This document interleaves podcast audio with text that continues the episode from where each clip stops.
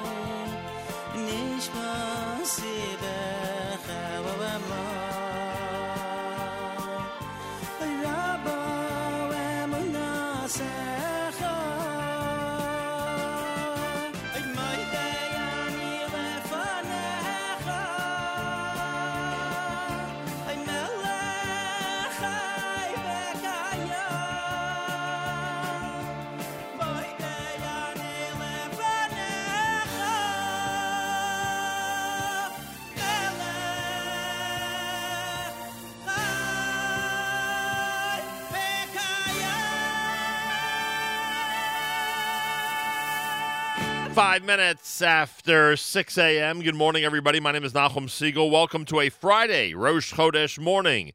This is, and Erev Shabbos. This is your Jewish Moments in the Morning radio program.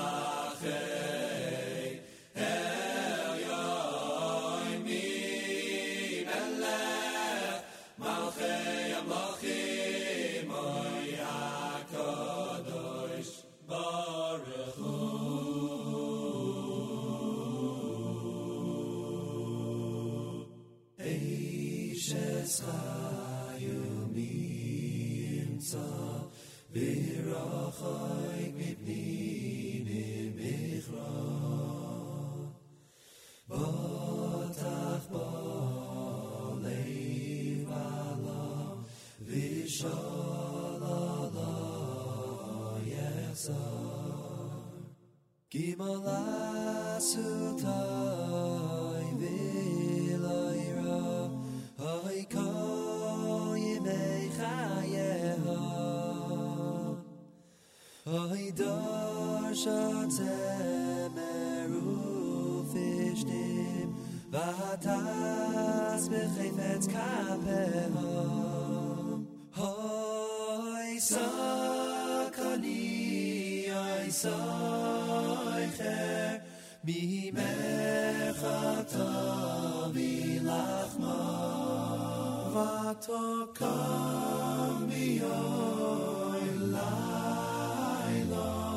Titain teref leveis ol v'chleklin aroi seho.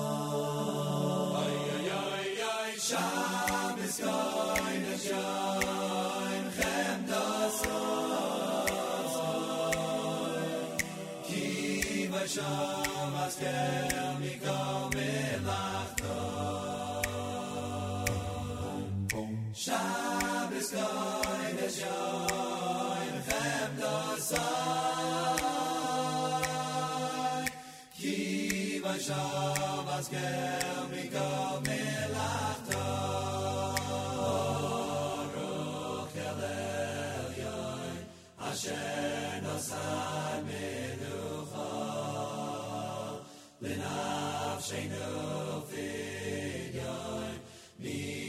משש הנחה יונה מצבו מנוח ושם ינוחו יגיע כוח יונה מצבו מנוח ינוחו יגיע כוח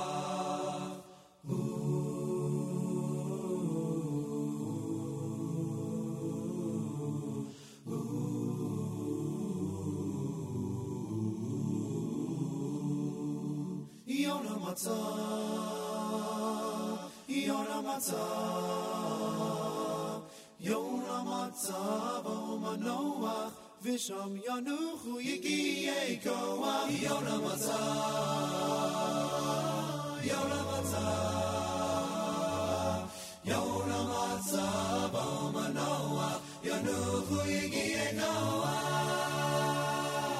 Arachamanu Yanchilenu, Yom Shekulo Shabbos Umnucha Harachamanu Yanchilenu Yom Shekulo Shabbos Umnucha Yom Shekulo Shabbos Umnucha Lechaye Lechaye Olamim Yom Shekulo Shabbos Umnucha Lechaye Olamim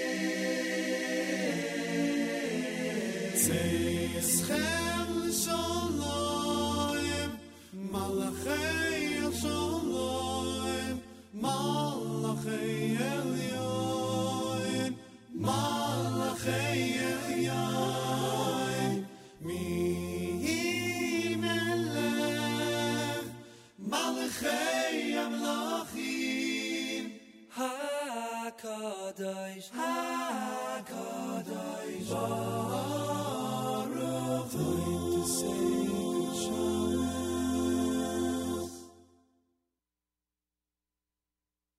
Yidal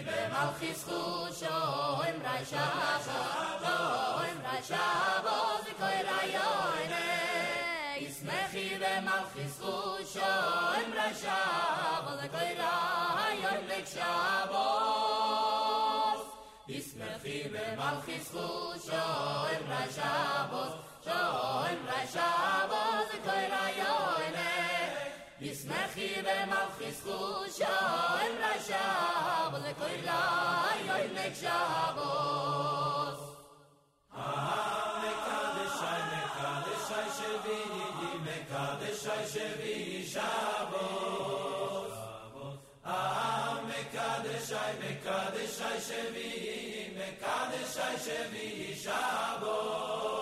אוי אוי אוי. מקדש מקדש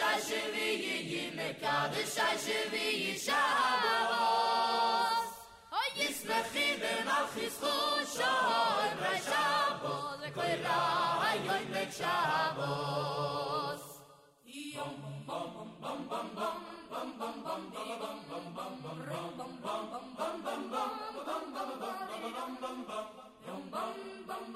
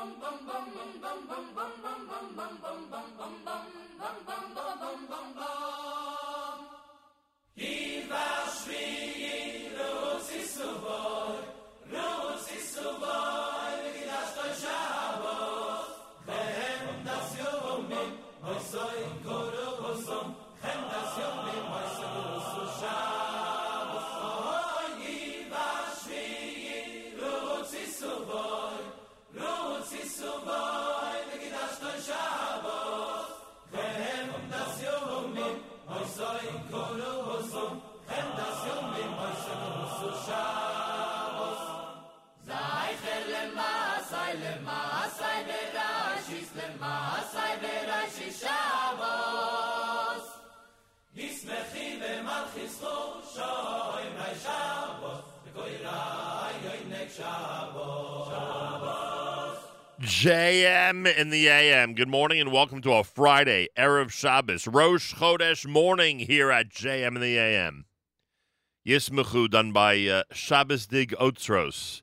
Before that, Rabbi Lenny Oppenheimer, who is now from the northern part of Israel, two a great, two amazing and great selections, Kel Adon and Yigdal. Lev Tahar with Shabbos and Gilo, Karibon, and uh, that's from Bitachon. Yehuda had Ashes Chayil, and of course Regesh Modani opening things up, and we say good morning and a good Chodesh, and welcome to an Erev Shabbos. We uh, we traditionally uh, on Rosh Chodesh Av transition to our spoken word format for the nine days, but when uh, when um, uh, we get to the uh, Friday of the nine days, and especially uh, when it's Rosh Chodesh on Friday, Erev Shabbos for the nine days, we do keep our uh, format going with the a cappella selections until um, until uh, the beginning of next week. So our spoken word format will take over next week, And on Monday, in fact, I'm going to play my uh, father's uh, eulogy of the Lubavitcher Rebbe, which happened on the 3rd of Av. Monday's the 4th of Av, but that happened on the 3rd of Av back in uh, 1994. It happened at the Shloshim of the Rebbe. That's why it was the 3rd of Menachem Av. Um, so, welcome to a Friday. Welcome to our Rosh Chodesh. Welcome to an Erev Shabbos. It's uh, August 2nd, day one in the month of Menachem Av, Rosh Chodesh morning. All the traditional additions for Rosh Chodesh, including Yalav half Hallel, special Torah reading, Musaf, Baruch whatever your custom calls for. excuse me, on a Rosh Chodesh morning. It's Erev Shabbos, Parshas Matos and Maseh outside of uh, Israel. In Israel, it's Erev Shabbos, Parshas Maseh. In both cases, or in everyone's case, we will be closing out the book of Bamidbar this Shabbos. So it is uh, Shabbat Chazak, uh, in addition to it being um, uh, what will be the second day of the nine days. Candlelighting here in New York, 750. In New York, candlelighting at 750. Make sure you know when things start where you are. 76 degrees outside with 73% humidity. Winds are east at 2 miles an hour. Partly cloudy, high of 85. Tonight, partly cloudy, low 73. Tomorrow, scattered thunderstorms, a high temperature 84 degrees. Sunday looks good in this area, partly cloudy and 89. Right now, Yerushalayim is at 81 up in Guilford, New York. Our friends at Camp Mesorah enjoying 53 degree weather. And I'm told the teen division is back from uh, their trips to uh, uh, Chicago and Boston, I believe. so uh, up in Guilford, New York, they're enjoying 53 degree weather. Here in uh, New York City, 76 degrees. As uh, we say good morning here at JM in the AM. Uh, 28 minutes before 7 o'clock. Malcolm Hoenlein is going to join us just over an hour from now. We'll do the weekly update. Dr. Faye Zakheim in the 8 o'clock hour about a big event going on in the Catskills next week. Uh, Rabbi Yudin, of course, coming up at 8.15. I do remind this audience that um, uh, that this week on Wednesday was the uh, was the yahrzeit of Rabbi Yudin's uh, sister. And we take this opportunity again to um, express our condolences to the family of um, Mrs. Uh, Kupchik Rothman, uh, the sister of Rabbi Yudin, uh, the mother of some very dear friends of ours for many, many years. And um, Rabbi Yudin did prepare, did prepare in advance of the uh, funeral, uh, words for Parshos, Matos, and Maseh, so he will join us coming up at uh, 8.15 this morning. And I do remind you that he and the entire extended family are sitting Shiva in Fair Lawn, New Jersey. If uh, you want any details, feel free to uh, contact us here at JM and AM. You can just email me, Nachum at NachumSegal.com, and we will pass on the information. More coming up. It is a Friday morning, Rosh Chodesh, Erev Shabbos at JM in the AM.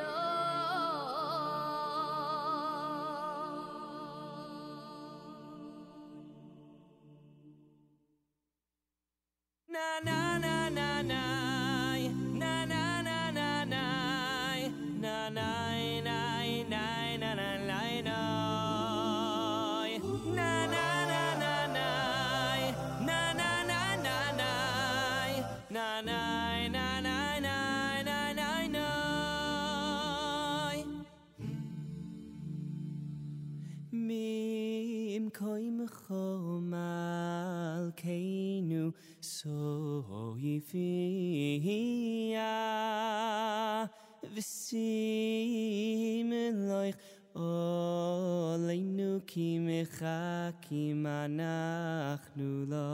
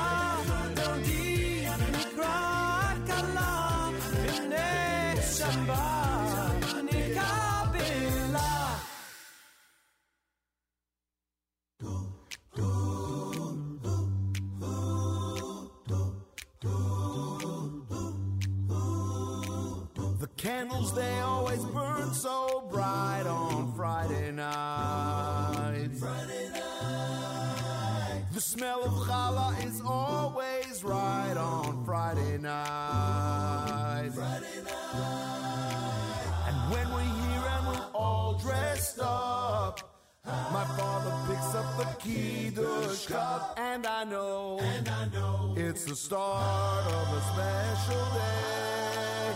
Hey, hey, I got my Shabbos, oh, oh, I got my Shabbos, oh, oh, I got my Shabbos starting Friday night, every Friday night.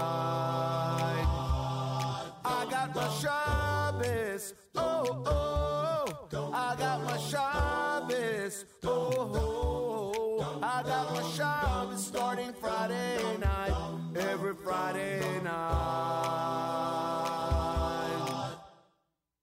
Walking through synagogues always fun on Friday. Friday night. Don't you know that the week is done on Friday night?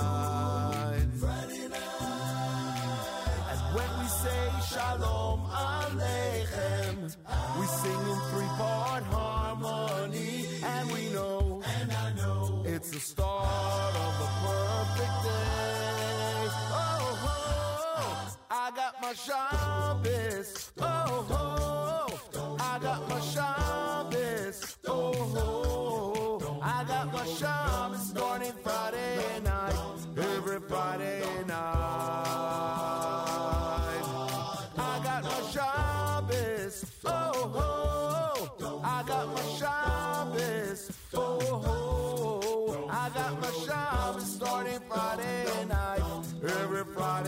Friday. And every Shabbat afternoon, I close my eyes for a couple of minutes and recharge, and recharge for the week ahead. Oh, oh I got my Shabbos. Oh, oh, I got my Shabbos. Oh, oh, I got my Shabbos starting Friday night, every Friday night.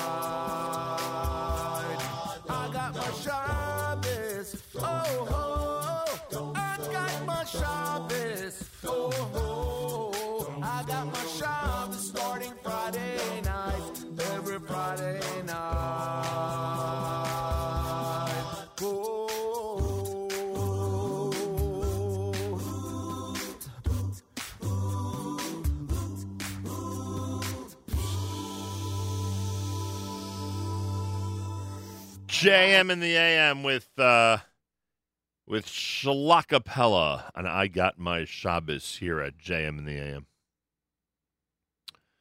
Uh, before that, you heard uh, L'cha Dodi done by 613, Ofi Nat with Mimkomcha Ka Echsof and Mimkomcha off of the Shabbos Dig CD. Friday morning on this August 2nd, the first of Menachem Av. Today is Rosh Chodesh, all the traditional additions for Rosh Chodesh, including Ya'aleh V'yavo and uh, Half Hallel, special Torah reading, Musaf, Barchi Nafshi, and whatever your custom calls for on a Rosh Chodesh morning.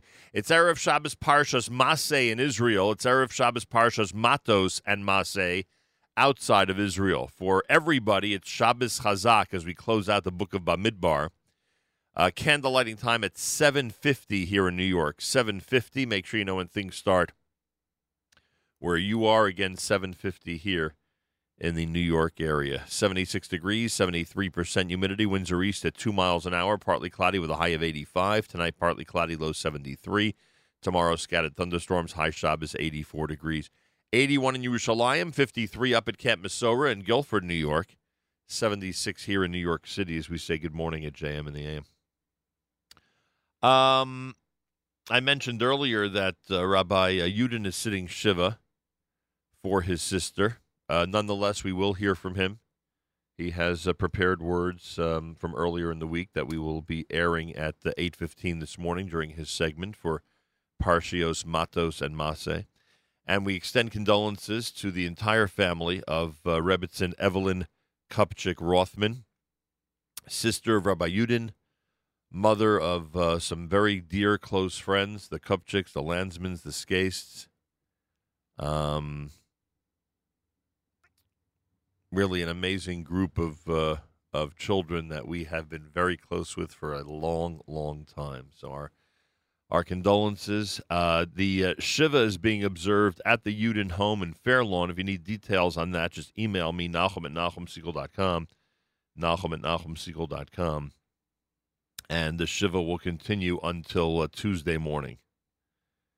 And again, may uh, all of the uh, mourners be comforted among the uh, mourners of Zion and Jerusalem as uh, they go through this uh, this uh, difficult time for their family. Friday morning, JM and the AM. We are officially in our nine days format, although Erev Shabbos during the nine days, especially when it's Rosh Chodesh, we do keep our a cappella Erev Sh- Shabbos selections going, which is a rarity during the nine days format. We uh, we rarely rely on uh, on these selections. We mostly rely on the spoken word with our Iberal wine and others. I do remind you that my father's eulogy for the Lubavitcher Rebbe, which was delivered back in 1994 on the 3rd of Av, is going to be delivered um, this coming, is going to be played, I should say, this coming uh, Monday, 25 years later, on the 4th of Av. It was done the 3rd of Av, the Shloshim of the Rebbe, but of course, I'd like to do it on JM and the AM as much as um, it would be appropriate to do it on Matis's uh, show on Sunday. I still would like to do it here at JMM, so we'll do it on Monday. And uh, if you've never heard it, I strongly recommend that you tune in. It was fabulous. And it's amazing to hear a 25 minute review or biography of the Lubavitcher Rebbe like no one else can do it, like my father did it. It's America's one and only Jewish Moments in the Morning radio program, heard on listener sponsored digital radio, round the world on the web at NachumSegal.com, on the Nachum Segal Network, and of course on the beloved NSN app. Tzal in the background. We'll do our news from Israel coming up. Uh, then, as I said, weekly update at 7:40 Eastern Time this morning, and plenty more. Feel free to comment on the NSN app. Galate Tzal, Israel Army Radio, 2 p.m. newscast next. שתיים, כאן גוני כהן עם מה שקורה עכשיו. ארבעה בני אדם נפצעו היום בתאונת דרכים בין רכב פרטי למסחרי בכביש אחת ממחלף שער הגיא לכיוון ירושלים. צוותי מגן דוד אדום שהגיעו למקום פינו את הפצועים לבית החולים הדסה עין כרם, בהם גבר כבן 20 במצב קשה, אישה כבת 45 במצב בינוני, גבר כבן 40 במצב בינוני, ואחד נוסף במצב קל. פעוטה כבת שמונה חודשים פונתה לבית החולים זיו בצפת לאחר ששהתה זמן ממושך ברכב סגור בעיר. כתבנו יובל שגב מוסר שמצבה מוגדר יציב והיא סובלת מפגיעות חום. המשטרה עצרה נהג הסעות בשנות ה-40 לחייו בחשד שביצע עבירות מין בקטינה. כתבתנו הדס שטייף מוסרת שמעצרו של החשוד הוארך בשלושה ימים. מוקדם יותר היום מורה מאזור המרכז נעצר בחשד לביצוע עבירות מין בתלמיד בן 13. החשוד בן ה-61 אותר והובא לחקירה. שר הפנים אריה דרעי האריך את המועד לאישור תקציב הרשויות המקומיות עד 30 בספטמבר, התקופה המרבית הקבועה בחוק. ההחלטה התקבלה בתום ישיבה שקיים דרעי בלשכת היועץ המשפטי לממשלה אביחי מנדלבליט ובהשתתפות פרקליט המדינה שי ניצן. כתבנו יובל הראל מוסר שהרשויות שלא אישרו את תקציבן עד כה הן טבריה, רהט, עוספיא וירכא. משמעות ההחלטה היא שראשי הרשויות הנבחרים ימשיכו בכהונתם. שלטונות ירדן סגרו אתר שבו לפי המסורת נקבר אהרון הכהן, וזאת לאחר שקבוצת מתפללים חרדים קיימה בו הילולה ללא תיאום מראש. סרטון שתיעד את האירוע נפוץ בין גולשים בירדן וחולל סערה פוליטית. משרד ההקדשים הירדני הודיע כי המקום נסגר עד להודעה חדשה, וכי מעתה תותר כניסת מתפללים אליו רק באישור. תחזית מזג האוויר היום תחול ירידה קלה בטמפרטורות, בשבת התחממות, אלה החדשות.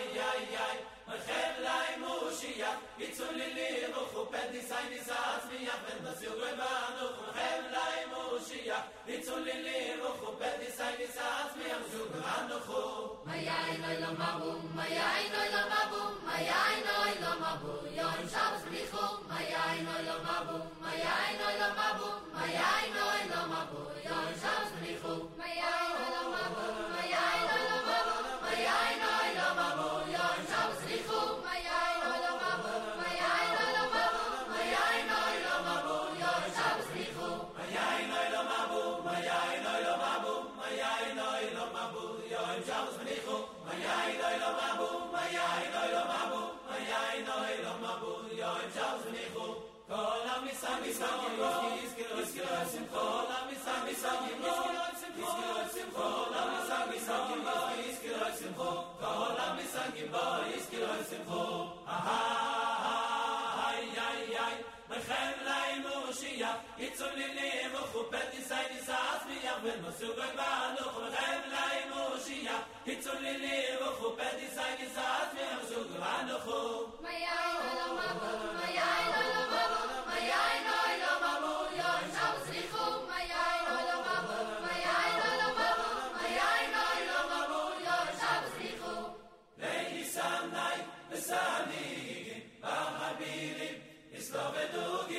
Ej sanaj, veselili, bahaviri ma. Oh.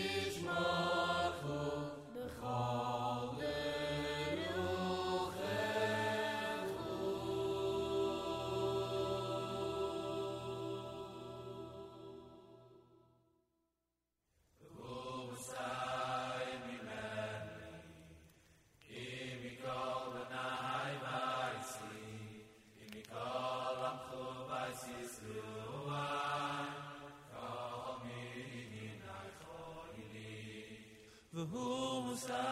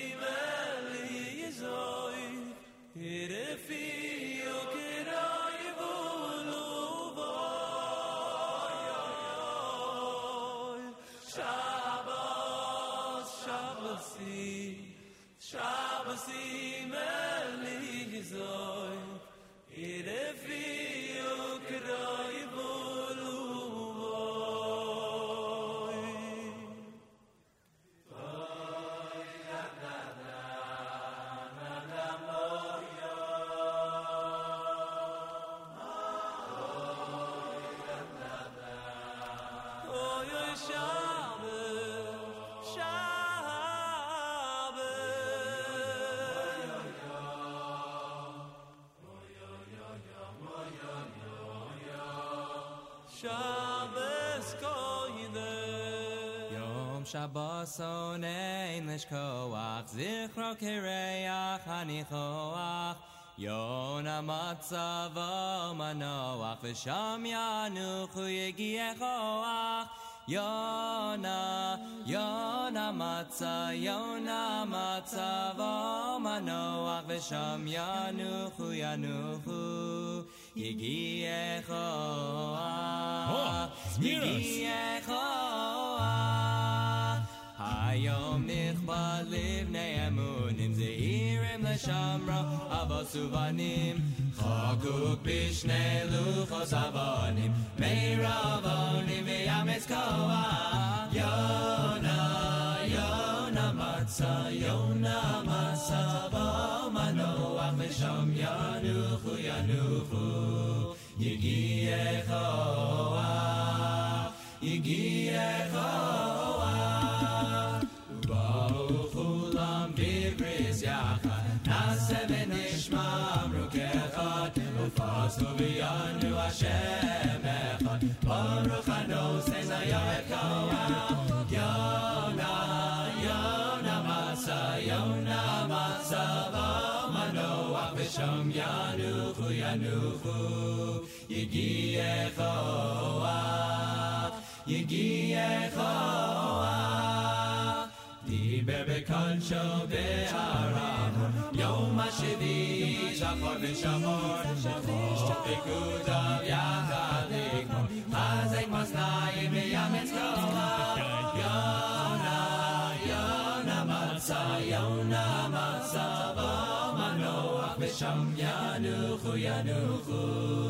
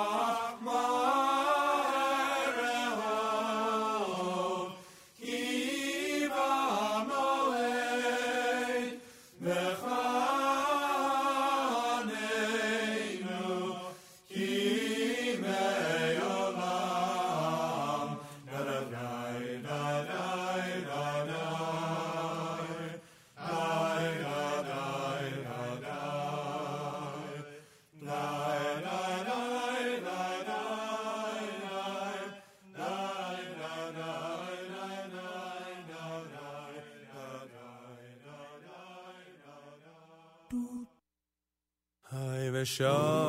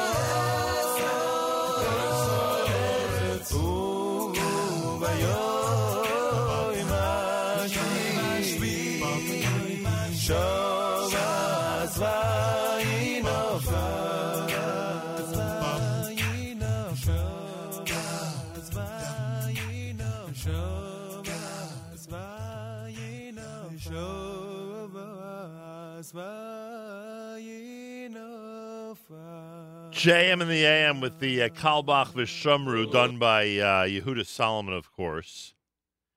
Uh, one of the great Solomon brothers was great having Nachman Solomon on from Israel a couple of Wednesdays ago. You'll remember when we were talking about Moshav uh, Mavo Modi'in.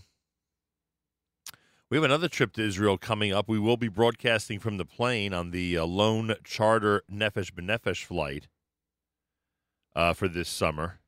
We will be broadcasting from the plane. Uh, we're looking forward to it.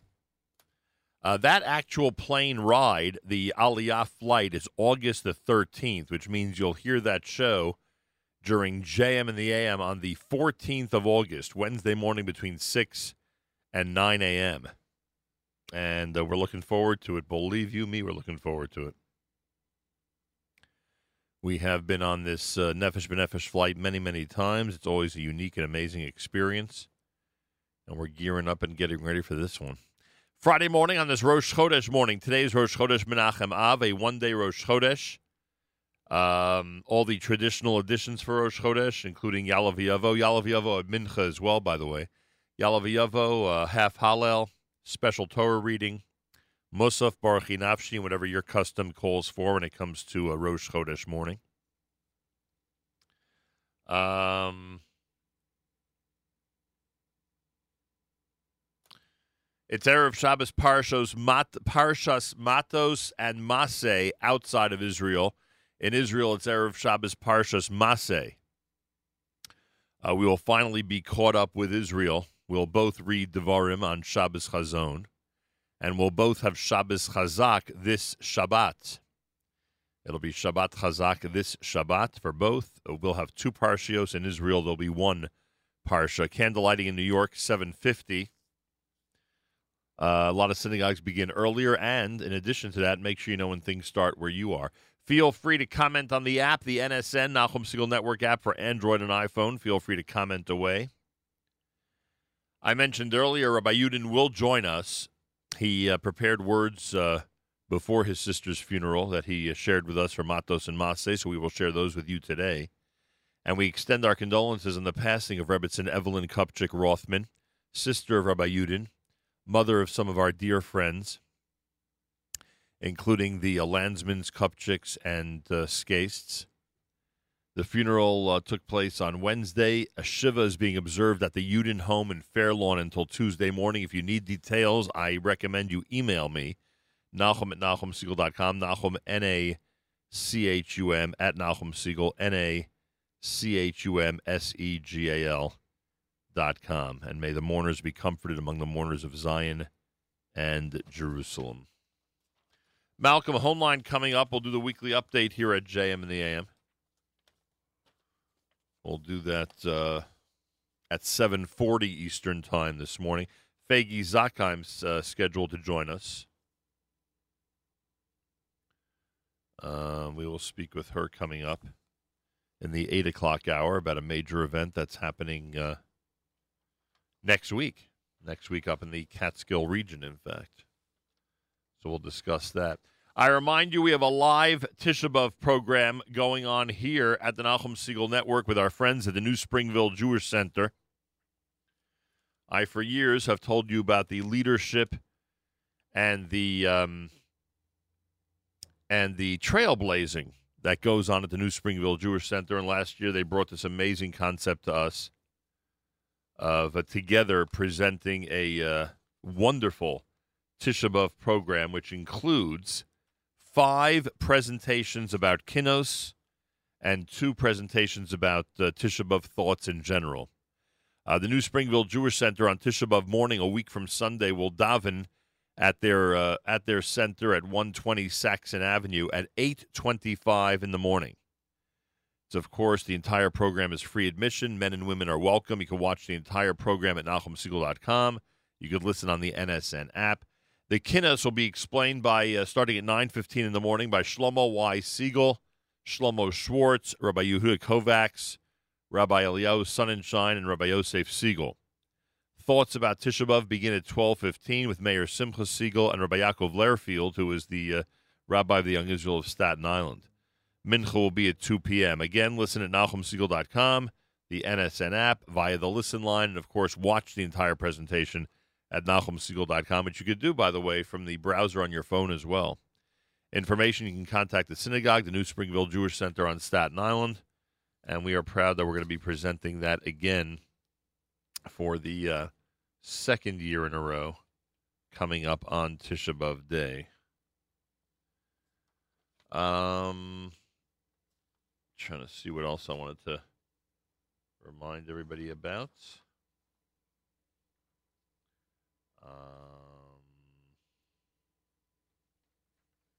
the bake sale for the Lone Soldier Center that happens Thursday and Friday of next week at Breezy's Dimples at three at five fifty four Central Avenue in Cedarhurst. Eleven a.m. it starts on Thursday. Ten thirty a.m. it starts on Friday. And again, that is the um, bake sale in support of the Lone Soldier Center. I hope everybody will participate. I'd mentioned the annual Catskills Nine Days Conference from the United Task Force. Uh, it happens this coming Tuesday afternoon up in the Catskills, and um, Fegi Zakheim will join us in the uh, eight o'clock hour to discuss it. So we'll have that for you, for you coming up here at JM in the AM. I remind you the Amit Yom Iyun for women.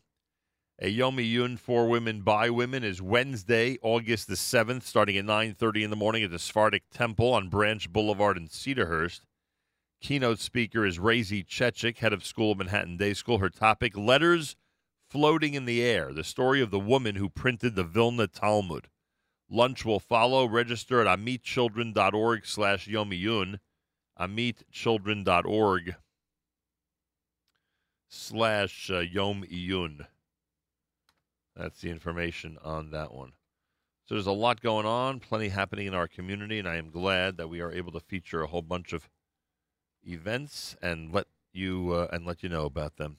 Friday morning on this Rosh Chodesh here at JM in the AM. Malcolm Hoenlein just a few minutes from now with a weekly update at JM in the AM.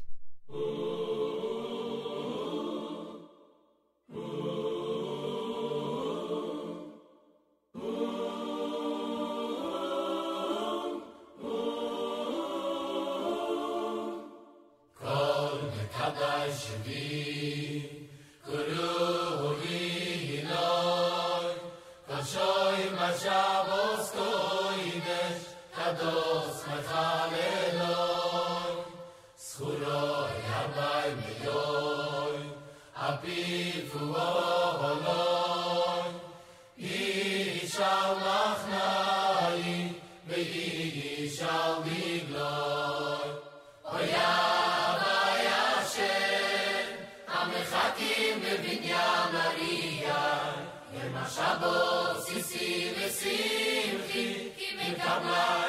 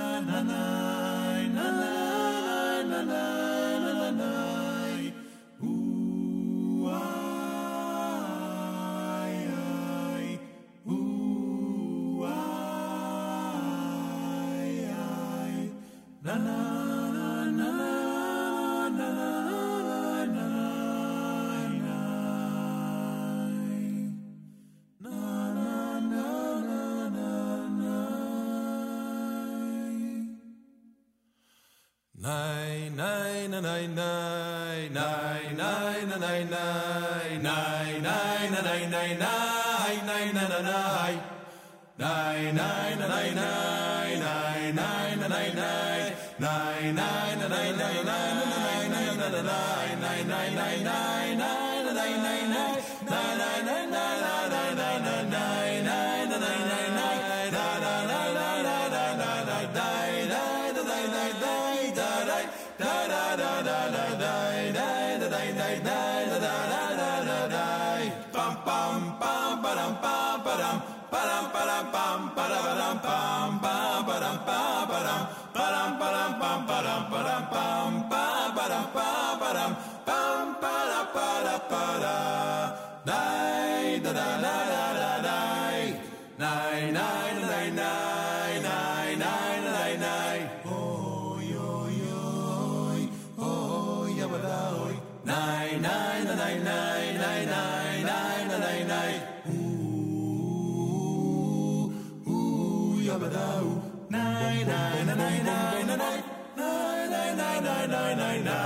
nine nine nine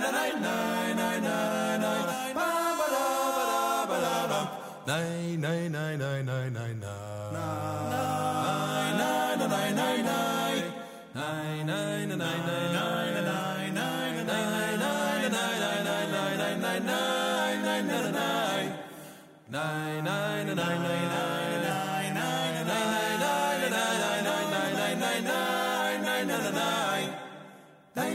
da da da da da da da da da Nine nine nine nine da da ba da ba da ba da ba da ba da nine nine nine nine da ba da ba da ba da ba da ba da I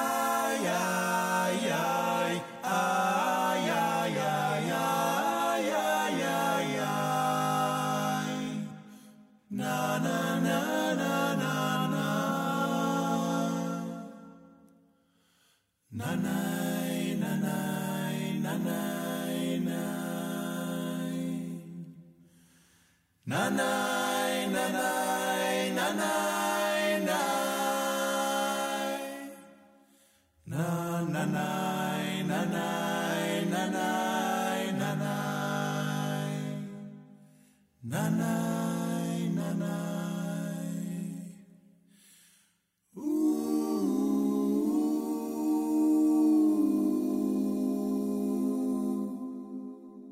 JM in the AM. That's Kol Achai with the Krakow Nigun.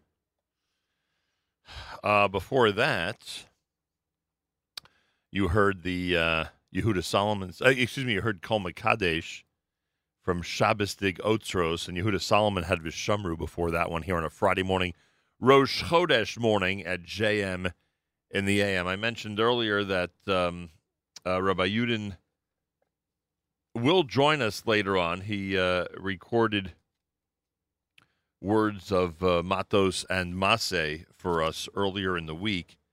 Many of you are aware of the fact that he and the extended uh, Yudin and uh, Kupchik and Rothman families are sitting Shiva. Uh, and Evelyn Kupchik Rothman, sister of Rabbi Yudin, and mother of some dear friends of ours, the Kupchik, Landsman, and Skaist families uh, passed away earlier uh, in the week, and Shiva is being observed at Rabbi Yudin's home in Fairlawn until this coming Tuesday morning. Any details you need on that, if you can't find them online, etc., just email me, Nachum at NachumSegal.com, Nachum at NachumSegal.com, and we will be uh, more than happy to give you the information to the um, so that you can uh, pay a Shiva call uh, to the Yudins and the extended family of uh, Rebbitzin uh, Kupchik Rothman. It is a Rosh Chodesh morning here at JM in the AM, Rosh Chodesh Menachem Av, on this Erev Shabbos Parshas Matos and Maseh, just Parshas Maseh in Israel, candlelighting here at 750. I want to remind you about JewishWorldReview.com. Uh, JewishWorldReview.com gives you an opportunity to um, read and print out hundreds of articles about Israel and the Jewish world. Uh, check them out on a daily basis, jewishworldreview.com, and we thank them for highly recommending to their readers our amazing and incredible network. Malcolm Hoenlein is Executive Vice Chairman of the Conference of Presidents of Major American Jewish Organizations. Joins us Friday mornings with a weekly update here at JM in the AM. Mr. Hoenlein, welcome back to JM in the AM. Oh, good, and welcome back to you. Thank you. thank you. I, I didn't really go anywhere this week, but I thank you for that.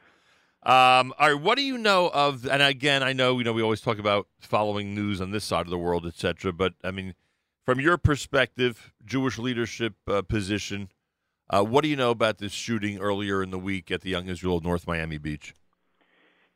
It's still not clear. I mean, we found out about it literally within minutes of it, and Scan, our security uh, operation, um, was on top of it from the first, uh, literally the first minutes, and had been in touch both with the local community, with FBI, with police, and uh, after the initial uh, reports, which are obviously taken very seriously and are very serious, uh, that somebody sitting outside a shul waiting for mincha was was shot in, in the legs. That somebody drove by, and it appears somebody who circled the block before. But uh, within a short while, they were saying we're not exactly sure of the motivation, uh, which is usually a sign that there might have been some altercation or something, not necessarily involving this person, and that he was just uh, either mistaken identity or, or a different target that somebody on the block had had uh, some difference or altercation with the with the government. As none of this is proven, and there have been no conclusions as you've seen, and the investigation is uh, is still ongoing. So one can't conclude that it's a random hate crime, and at the same time, as you just said, you can't yet conclude that it was either a personal matter or a misunderstanding in terms of somebody was trying to settle a personal matter, et cetera, et cetera. Nonetheless, I, I don't know. I, I I would think, especially among the Orthodox community, because this was a you know an Orthodox synagogue, I, I would think the reaction nationwide would have been you know one of much more uh, panic and one one of uh, you know uh, uh, of of greater reaction from Well, our there was a strong reaction immediately uh, after the announcement, uh, and don't forget during the summer and some days and stuff that it's uh, Right. In the true. evening it's uh, limited. you know, it's more limited. Right. But I think as soon as the word got out that they weren't uh, concluding anymore that it was necessarily a, a hate crime. I think all those things may have muted uh, some of the response. But we put out a statement, others did, and as I told you, we, you know, got involved immediately just to find out. Uh, it, regardless of the circumstance, it's very troubling. Right. It, it's not to excuse what happened; it's just to understand it. Uh, but you know, t- this week we held a conference to try to pull the Jewish community together on the issue of anti-Semitism, what's being done, how we coordinate, how we maximize resources, what what gaps there are, and we had planned it for 50 people. 140 people came. They represented 58 organizations from across the country and even from Canada. And uh, the the conference, the meeting went over six hours, with really extensive discussions about from uh, ranging from uh, the situation in kindergarten to 12th grade as, and campus uh, to security issues to we had uh, links to Europe and to find out what are the lessons that we can derive from uh, the leaders leadership in Europe and the head of the British Jewish community even was there. The uh, there's a real sense of of the seriousness of this moment, and it's across the board, right to left at a time when everybody has to come together and put aside differences, not ignore them, but put them aside to look at the commonality of interests we have, that the, the challenge is far too great for any one group, and it's far too great for a time of recriminations and personal uh, perspectives taking um, priority over the common interests and common goals. It's really essential today, and we're going to move towards a national assembly uh, featuring non-Jews, non-Jews, coming out and taking stands, and it's time to put the onus where it belongs because we are not the perpetrators, we're the victims, and therefore it rests upon everyone else to take a stand. And we're seeing that that response has also been very encouraging. Uh, you saw the Pew poll that said that Jews were the most of all religious groups. It was the most uh, they had the most favorable rating, even above Catholics and Protestants, and Buddhists and others. Um, the, the differences aren't weren't great percentage-wise, but the, the, it is a statement as well. And the the um, you know the challenge right now is that we're being hit from so many different sides from the internet, and we had internet experts there and talking about how the, it's manipulated and it's it's done in ways that we can't even imagine how many sites there are, how they can put out a message and infiltrate all of the regular media with it uh, with no fingerprints. That the community really has to say this is a priority, and that starts with security at our schools and schools, to the broader national legislative front, to the FBI and police taking it seriously and pursuing cases, and people reporting them. Because we still believe the vast majority of anti-Semitic incidents, whether it's harassment and stuff, don't get reported. Yeah. Um, and by the way, I understand that sometimes, uh, you know, why the victims would not, because you read about these episodes that seem insignificant in the big picture, and one from Great Britain I read about yesterday, and and you wonder if it's worth reporting. But as you always say, every one of them is worth reporting. Uh, so well said on all these things. I just want to add one thing and, and ask for your help on this. Um, someone made a comment to me this week. We have no security in our synagogue for the following reason. I said, why? So he said because we're across the street from a major synagogue. And if someone's going to try and attack something in our neighborhood, obviously it's going to be that target. How silly is that evaluation? It, is very serious because protection is not about prevention, it's about deterrence. So if they see that the synagogue across the street has one door open with a guard there, they will go and look at the more vulnerable target. And often the attacks are taking place in place, you know, that they scout out, they see the pattern, they see whether there are, are security guards, and the the um, tendency is for them to strike because look, these people are cowards. They don't strike military targets. They don't shoot the police. they shoot innocent people at prayer. They they shoot innocent civilians. It's like terrorists. I mean, they are terrorists, but, but the the um, the mo is that they they look for the most vulnerable target, and so he, they are in fact maybe being set up, and because there's a big synagogue, it may be deterred from which they may be deterred. They will turn to, to the more vulnerable place. No question about that. Um, all right. While, while we're here in the U.S. in our discussion, what did you think of Bernie Sanders' statement about cutting military aid to Israel? Uh, I don't take the things that he says necessarily. I, mean, I, I take it seriously, but obviously it's it's um, you know these are all campaign slogans, ones that they might implement if elected. But you know the support for aid to Israel remains very strong on a bipartisan basis. We saw it in the votes this year. I think it continues to be. Is it vulnerable? Yes. Can we take it for granted? No because you have other people, Rand Paul, others who who have opposed uh, aid. But he said he didn't say to cut it. He said he would consider it, as I recall, um, as an option. And his venom for for the prime minister and for uh, policies and, and attacks on Israel generally about the nature of the relationship are of concern when you see this permeating uh, so much of the of a national party uh, where people are afraid to come out and and be assertive in their support for Israel, and you know things that traditionally would have been automatics that are not necessarily the case, and we have to be concerned about what will happen at the Democratic uh, Party's convention, Right. which is a highly profile high profile event. And if you remember last time, I was just going to was a big say, you, that's correct. over the resolution, and Right. it passed in a questionable way, even because of that, but because the chairman of the of the convention, others wanted it to pass and declared it so. Those who were there were not so sure. And you're correct about uh, con- he would consider withholding uh, military aid. Of the 20, if someone asked them that question directly, would you consider withholding military aid? I wonder how many of the 20 would raise their hands. What, what do you think? You have any any idea what the uh, who who would still be you know concerned enough about not raising their hand because of you know is Israel and Jewish support and where they come from in terms of what regions and you know districts they represent and which are ready to hop on the Sanders bandwagon on this? Any guess what it might be? Well, first, the answer is too many. yeah, that's And true. the second is that uh, um, it depends on how the question's asked. If it's asked, uh, well, will you support continuing aid if they annex the West Bank or something uh, like that, which has become an issue, and you see that they several of them have made statements about it. But it's clear that the, the influence of some of the more extreme elements permeates uh, the party. And by the way, the Republicans have their own uh, uh, problems, but these weeks the, the Democratic candidates have been more visible. The fact that, that international affairs was virtually absent completely Right. from these debates is really a statement in of itself, and that's about the media and about not about uh, the candidates, the most of whom I think would be would would ask be supportive uh, of the U.S.-Israel relationship.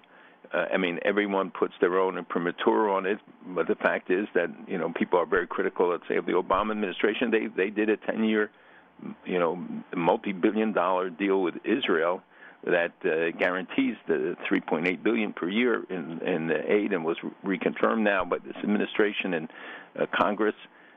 They passed overwhelmingly the anti-BDS uh, legislation. The problem is that the few hostile voices, and the, especially certain individuals, soak up all the public attention. They get everything they say is taken as if it's some sort of uh, gospel truth from, from you know on high when they're by, by and large ignorant and don't know what's going on, and that the same voices get drowned out. I mean, it's true even amongst academics. It's true in every circle, but particularly in politics, especially in a year when you, when everything is so charged, and the growing polarization and politicization of politics here is is very destructive, and it's it it then gives people, marginal people, um, platform, which only enhances their role and helps them raise money, and they are building networks and recruiting people uh, behind their banner, and and it usually happens when there is a vacuum, and and unfortunately, the wrong people filled it. One of the only Democrats who did focus on foreign affairs this week was a local congresswoman. You know who I'm referring to, Ocasio Cortez, who made sure to defend the Palestinian rioters because Israel continues to marginalize them, in her opinion. Uh, I don't know what strategy Jewish leaders can use other than trying to unseat her next time around. Well, uh, I don't get into the politics, uh, but I think that the best policy would be sometimes to ignore her, because every time we build her up by by keeping the focus on her rather than on all the Congress people who are doing great things but get no recognition. So they see the only way to get the attention, which then results in fundraising and all sorts of other things, impacts uh, all those things, uh, is to say these the, the more extreme uh, kind of take more extreme positions like them.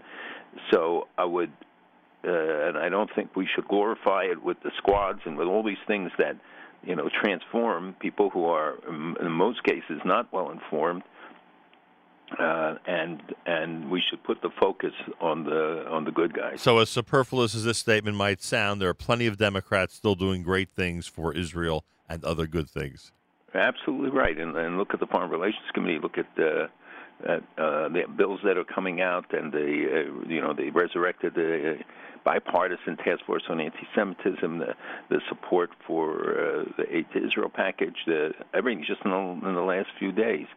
So there are, and um, and and believe me, many in the Democratic Party are very upset and worried about the impact and the radicalization of of uh, their party and uh, Republicans about any about the extremism. We see it from the left, we see it from the right, we see it from Muslims, we see it from minorities, we see it from so many different sectors that um, it's no one source and no one party. This is not uh, a particularist issue. This is uh, unfortunately becoming uh, more and more generalized, and and when we see how young people are infected with anti-Semitism, with Holocaust ignorance, and even Holocaust denial, that uh, as one symptom of it, uh, but more than that, that uh, as the increase in anti-Semitic attacks here in Great Britain and elsewhere include physical assaults in record numbers, and the and uh, that the NYPD report, you know, really speaks for itself. That the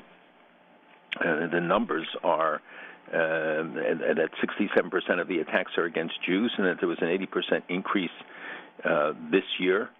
Uh, many there's so many statistics and things that we could discuss, but the, the bottom line is that there is a real challenge and something that we have to take very seriously uh, here and abroad.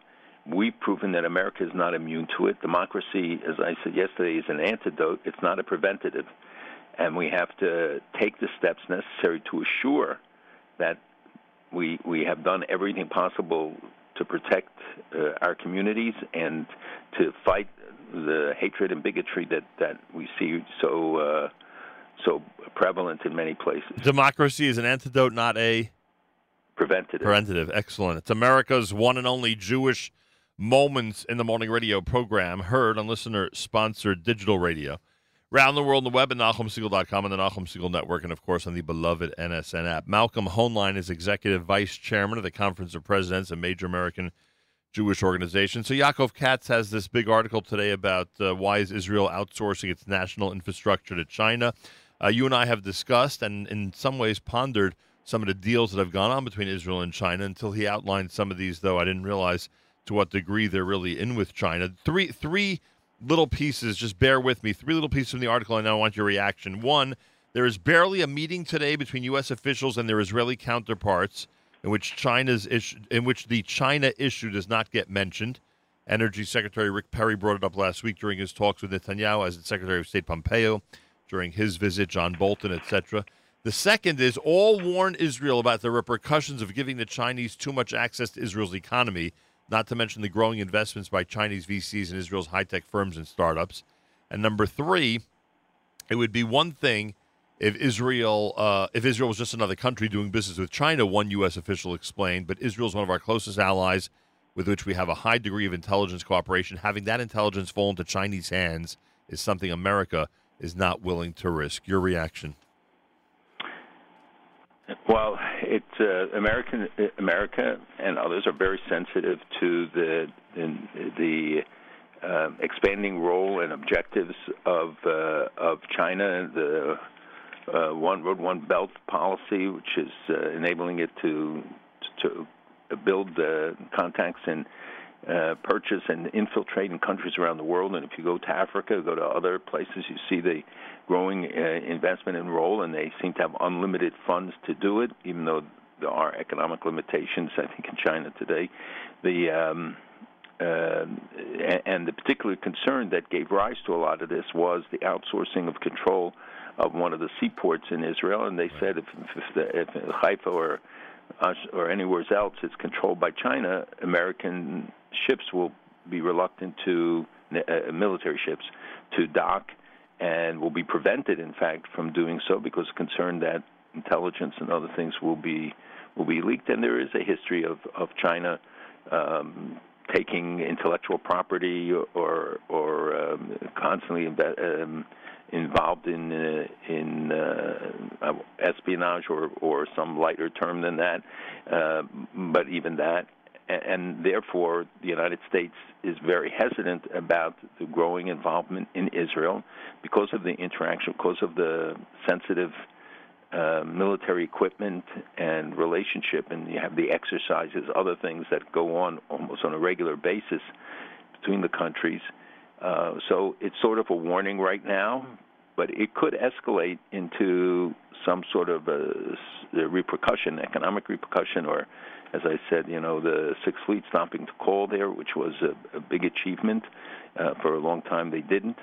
Uh, that uh, I think it's a policy of chabdeu v'chashdeu on the part of Israel. They're not ignorant of the concern, but at the same time, it's a huge market. There are uh, I don't know 100,000 or 150,000 Chinese that will visit Israel this year. The number grows each year. Uh, they invest in, in Israeli high tech, which is always hungry for more and more VC and, and investment money, and the it's it's a it's a real dilemma for them. And uh, you know the Chinese have bought even the dairies in Israel Right. because they found out that Jewish cows give more milk. does And- does Russia care as much about the Israel-China relationship? Uh, I- I'm sure it's not. They're not as public about it. And remember that today Russia and China are working together on a, a lot of things. We saw that recently in the Far East. So it might be less relevant to them in terms of Mm, concern. Probably less relevant is a good term. Um, uh, the Boris Johnson uh, appointment. He's the new Prime Minister of England. His new Defense Minister, Ben Wallace. What's your Right. opinion on Ben Wallace? Well, I don't know him, but I, I do know a lot about him, and uh, what we know is of great concern. Uh, Johnson has always been touted as a great friend of Israel, and um, I think the appointment uh, would be is very troubling. This is a man who went with Corbyn, the head of the Labor Party, and and who has tolerated the anti-Semitism and maybe one himself um, to Iran. He says that he has visited Iran more than anybody, any other minister, anybody else. He has been a defender of Iran and of the uh, JCPOA, and putting him in as a, as defense minister doesn't sound exactly like an encouraging signal. Uh, and has uh, the, the Jewish Friends of Labor came out and said it was utterly shocking, and people on both sides of the aisle were expressing uh, regret, even from his own party, uh, concern about the uh, the appointment. Not that I know much about British politics, but I wonder who he was trying to satisfy. Like, was this was this part of the you know the machinations of forming a government that we sometimes see, where one is trying to build bridges with another party or another side? It, could be, and maybe he's signaling some openness Right. uh, for to to Iran. Maybe he, this is a he, he can't be uh, ignorant of the potential implications and how people would would view it.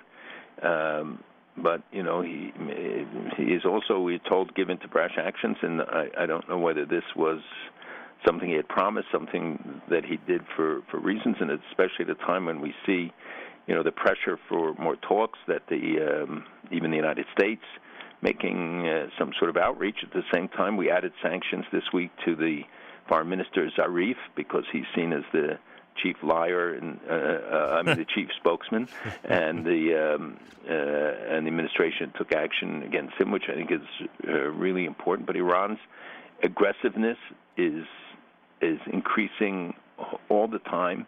You know that, and you see the impact of the of the sanctions. Nachum, you know that they they passed a bill yesterday that cut four zeros from their currency. Wow! So Talk about devaluation. at five thousand dollars, it's five dollars. Wow! So it's it's and they changed the name from Rial to Toman and at uh, and the they're saying, "Oh, this was in the works," et cetera, et cetera. It, it isn't. It isn't true. Well, they think psychologically they can convince people that they're you know they're not in as desperate an economic you know situation as they really are. And the and the well, people couldn't they couldn't afford printing all the money that was necessary. If you went into to Wow. a, a grocery store, you had to take a, a suitcase for, for with money, Ugh. and so you cut it back. But remember, that means somebody who had a pension or had a bank account is now four zeros less on it. It's it's it is really a, a strong statement that the um, and but yet they continue. They they tested a new Shahab three missile, which is capable of carrying a, a nuclear warhead about went about 700 miles. Oil is down. They said maybe down to 100,000 this month, and even last month it was three to 500,000. China has cut back. The um, and so the, the, the but become more more aggressive. They're uh, there's more evidence of their involvement both in in uh, Lebanon, Hezbollah, with and and Syria, as well as in Gaza. Much more in Gaza than before, and saying that if uh, they said if there's a front opened in the north, that they would open a front in the south, and all of this can happen without the involvement of. Of, of Iran and and their the Hezbollah is, is building fortresses along Israel's uh, northern border, the border with Lebanon. The Lebanese villages have been described now as becoming uh, fortresses, uh, which will complicate and necessitate Israel's response to be even stronger. That's always been a concern and, and scary, frankly, and I think we've discussed it, you know, many many times. And that would be if if there would be a buildup both up north and you know in the south, and and God forbid there would be, you know, an attempt to uh, challenge Israel on both fronts. And and frankly, I don't know. I mean, not not not to God, especially this time of year, not to God forbid, uh, wish it on anybody. But I, I, I always wonder why the enemy never really went in that direction yet, right? Would it, it- there would be really no time in the last 10, 20 years where that type of effort has been made, right? Well, they did escalate it when there were uh, tensions um, going on, or they they would uh, escalate to a point. But right now, in the north, they're trying to build the infrastructure. They're trying to get closer and closer to the Golan. We see more of a presence, both of the militia. Hezbollah actually has been redeployed in Syria in the last uh, ten days or so uh, to the border area with Lebanon and to uh, and to the Golan, which is the you know, seen as the vulnerable place for them. That's why they built the tunnels there, et cetera, and where Iran is probably putting the, uh, um, you know, the uh, the emphasis. So the um, um, the Israel has continued to act against Iranian locations, including perhaps one uh, a strike this week in Iraq that hit a fuel depot for their for Iranian missiles. How large is the Iranian presence in Iraq? Pardon me. How large is the Iranian presence in Iraq? Very large. They, I mean, they are dominant. Soleimani is there with the IRGC, and the Iraqis have actually resisted uh, somewhat, and the but their presence there is very serious. And they moved. It seems they may have moved some of their operations, thinking they would be impenetrable in Iraq. But Israel showed them this week that that was not safe either for them if they continue to engage in, in these activities, which are prohibited by Security Council resolutions, uh, at least most of them. And the um, uh, but but Israel has strike has hit and, and struck many targets, and you see that Iran has not retaliated because Iran understands that Israel is serious and the consequences will be dire for them. So basically- and that's the message that Iran has to get. They have to get it from everybody. Can't flirt with them, and you can't send them mixed signals. They got to understand. And when Europe keeps premising them the Instex and all sorts of other alternatives to bypass UN sanctions, all of them have proven to be zeros, nothing. And they uh, and the but they keep offering them the out and promising them, you know, that they're going to fight for the relationship, and they send their diplomats to uh, to Tehran. Well, mixed signals don't work with the Iranians and with with the dictators like that. And the only uh, and the only signal that the Iranians give their citizens is, is, that if they have any money to spend, they're going to spend it on military. Basically, they're not there. They're not there to help their own people. N- uh, uh, nothing at all. And the uh, you know the very fact that that they that they've let the economy deteriorate to the point that it has, and without oil income, it will deteriorate even further. But it's not Khamenei and it's not the IRGC and others who will suffer. It's the vast masses the people upon whom they will visit the, the consequences of their uh, radical policies. And there's no revolution in sight there, huh? There's no movement. There's no. There is a great deal of movement, but we're not supporting it properly. We're not helping those forces, uh, which is really the way I believe that, that you'll get real change, is if the people from the inside who do want to see this government go and, and want more freedom, and you see it amongst young people, you see it in the cities, in the demonstrations that took place, but it hardly gets any resonance in the West, and then they feel isolated and alone. Why did Naftali Bennett allow Ayelet Shaked to become the leader of the right wing parties? Because I think he saw that she was more popular and uh, read the tea leaves, and and that she had more support within and without. You know, today's report says that uh, Likud is doing a little bit better than people thought. We we we've been looking at it over the last couple of weeks as a dead heat between the two major parties. Now it looks like Likud may have, uh, you know, a, a, the potential to have a couple more mandates than Labor, or than the left, I should say. Well, I think both things are operative, uh, dead and heat. That there are a, a lot of things, uh, aspirations that that have died, and views that have changed, and it certainly has been hot in Israel. But the, this week, uh, two days ago, was the uh, filing deadline, and I think the latest count is there were 32 parties that registered. Wow, which is ridiculous. Um, and they divide the vote, and, and a lot of votes get lost because you have a 3.25% threshold, which people here don't understand that if you don't reach that threshold, your votes are, are thrown out. It's not that you still can get elected if, with the numbers. If you don't pass that threshold, you're you're not there, and, and those votes get wasted. So that's why you see these coalitions of different parties coming together because they want to assure number one that they pass the threshold. Unfortunately, the beneficiary so far seems to be Lieberman. The latest polls show him perhaps even 10, 11 seats. I don't believe that. I think it'll go down again.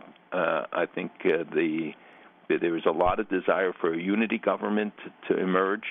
Um, are, you know, he is running, uh, Lieberman is running against the uh, Haredim and against, the, even though he had a good relationship with those parties.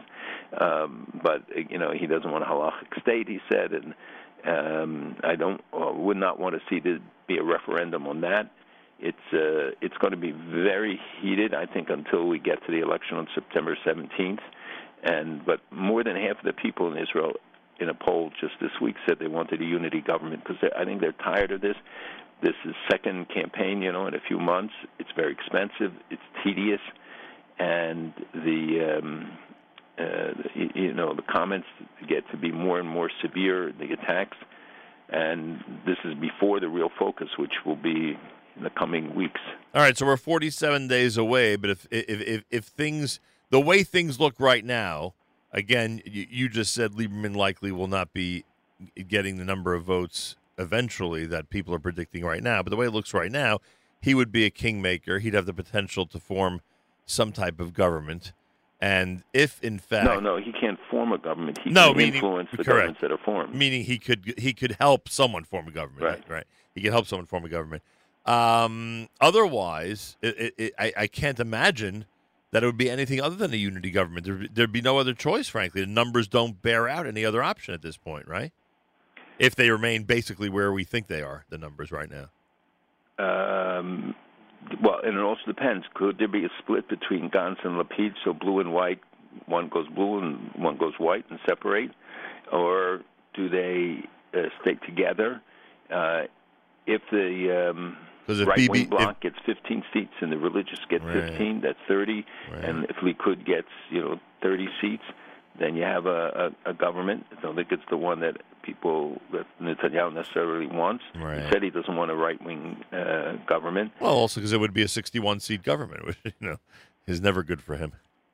Right, and and then again you have the, the Lieberman factor comes into play. Right. So right now I think it's much too early to predict the outcome of, of this, but whether the public pressure for a unity government would actually succeed. Those first two weeks of September in Israel are going to be insane.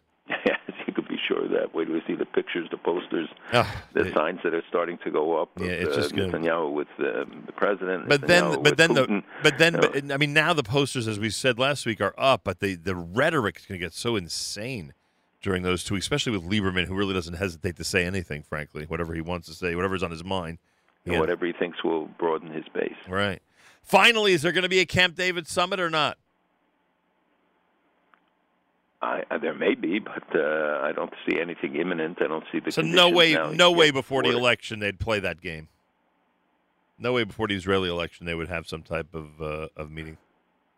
I, just don't see the, who who would be at the meeting, and and the um, uh, Abbas doesn't want to do anything that will help Netanyahu. Oh, Uh, he, and he's been reluctant to join anything that would help uh, the Trump uh, proposals. He still has not met with them. They are in the region now, talking um, uh, Jason and Jared, et cetera, and still working um, seriously and and um, involved in negotiations. And hopefully, the economic plan can really get off the ground to show that uh, the progress is possible. You have an obstinate uh, Palestinian Authority that continues to pay the slave, that continues to do everything to to make their own people suffer and lose out, and the um, uh, and you see that there's a, people getting tired of it. The head of Rawabi uh, met with the chief of staff who visited uh, uh, Rawabi. And uh, you know, you see a lot of signs that people who went to, to the conference in uh, uh, the, the summit meeting, the fifty billion dollar summit, uh, so I think that, this is uh, it remains the one ray of hope. I think that they have been uh, really honest in putting out the messages and, and trying to send a message to the Palestinian people that they're with them and that there are opportunities, and that they have a government that the world gives a pass to all the time. I heard uh, these reports on, on uh, CNN this week and on um, NPR that that just completely distort the reality on the ground and and and you know, place onus. I- I- Israel gave 800 building permits in Area A. They are the Palestinians are building illegally on all these areas, and yet they say, well, they're restricted. They're not able to build. They don't have. The, they talk about the um, the checkpoints. They don't say that the checkpoints have been streamlined and they're working now all the time to cut down the waiting time and and the tens of thousands across every day. None of this gets told. So I hope your listeners, when they when they hear these reports, answer it. Don't let them get away with the lies. It, every phone call you make to a station, to a TV, radio, internet, respond, and and you, you never know what a difference you can make. Hundred percent. Thank you, Malcolm. Of wonderful Shabbos. We'll speak again next week. Malcolm Hoenlein, Executive Vice Chairman of the Conference of Presidents of Major American Jewish Organizations. Rabbi Yudin is coming up, as we mentioned. Uh, Rabbi Yudin's sister, it's an Evelyn Kupchik Rothman, passed away this week. Shiva is being observed at the Yudin home in Fair Lawn. If you need information, Nachum at NachumSegal.com. And of course, to our dear friends in the Yudin and Kupchik and Landsman and Skaist and Rothman families, we say, uh, may you be comforted among the mourners of Zion and Jerusalem. This time each and every Friday morning, every Erev Shabbos, with great pleasure, we present Rabbi Benjamin Yudin, spiritual leader of Congregation Shomrei Torah in Fair Lawn, New Jersey, to address the entire listening audience concerning the Torah portion of the week. Good morning, Rabbi Yudin. Good morning, Nachum. Good Erev Shabbos, everybody, and good Chodesh, everybody. Today being Rosh, Chodesh Menachem Av. Tomorrow we have the privilege of reading the two parshios of Matos and Masei. We finally come together with Eretz Yisrael this Shabbos, they having read Parshos Matos last week, and we are reading tomorrow. They are reading Masei tomorrow. We read the two parshios of Matos and Masei, and both of us will be reading Devarim on Shabbos Chazon. According to the Chinuch, there are eight mitzvos between the two parshios. Parshas Matos contains one positive and one restriction, and Parshas Masei contains two positive and four restrictions. Before I share a thought on the parsha, it's only right that we review a little bit, unfortunately, again, the laws of the nine days that began last night with Rosh Chodesh at sunset last night, Rosh Chodesh Menachem Av, and just to give a little bit of background to these halachos, I think I would strongly recommend that you look in the Gemara Bava Basra, Samuch Amid Beis 60b, where you're going to find the following.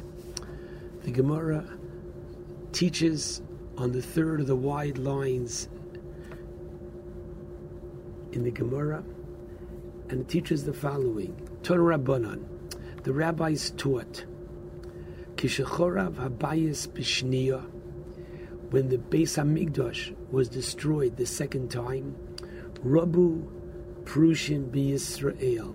There were many Jews who were ascetics, and they said, wait a second, let's not eat, and I translate for the sake of time, let's not eat meat and not drink wine. Now, the reason for that being to show and express our mourning for the destruction of the Beis Hamikdash. So Rabbi Yoshua tried to dissuade them, and he asked them, "Bonai, my children, mipnei what's the reason that you're not going to eat meat or drink wine?"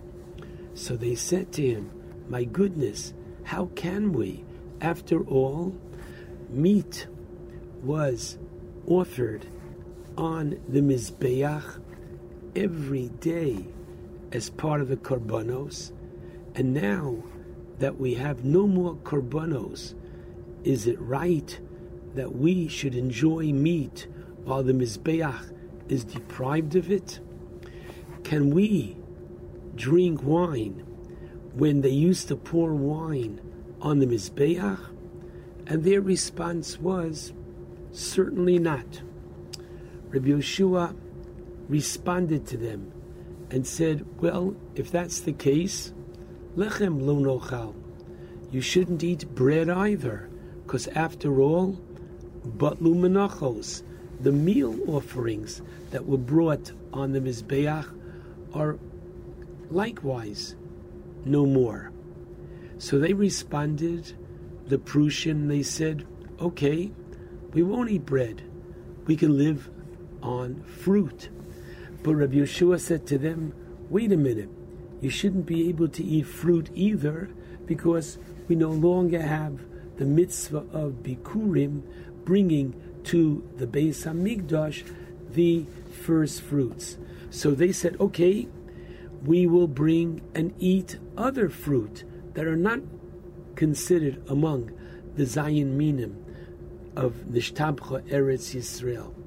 So Rabbi Yishma, Rabbi Yoshua put the argument to rest by saying to them, well, if the criteria is to desist from that which there was in the Beis Hamikdash, mayim lo nishteh, then let's not drink water either, because after all, botel niso chamayim, the pouring of the water that was done specifically during Sukkos has also stopped. And therefore, they realized that they could not make such legislation. So, therefore, what did Rabbi Yeshua say to them? And this is so important for us in terms of a mindset as we approach the nine days. He said to them, Shalolis abel kol ikar efshar. Not to mourn is impossible. Why? Shekvar nigzar agzira. Our rabbis have decreed that we are to mourn. However, lis abel yoser midai efshar. To mourn excessively is also impossible. Why? Shein goes zera alat tzibur. We don't impose a decree upon the populace. Shein hatzibur yecholim labopo. If the majority of the people cannot comply with it, and therefore, what should we do? Sadadam as Beso Besid, when a person plasters his house, he should leave over by the entranceway an area reminding him that there we're missing. We can't completely beautify our homes without the home of the Beis Hamikdash. And so it is that we should leave over something when we set the table. A woman should not be completely adorned in her jewelry. And he brings the pasuk of Im Eshkochech Yerushalayim Tishkach Yemini, the pasuk from Tilim 137, and Ale Es Yerushalayim Al Rosh Simchasi.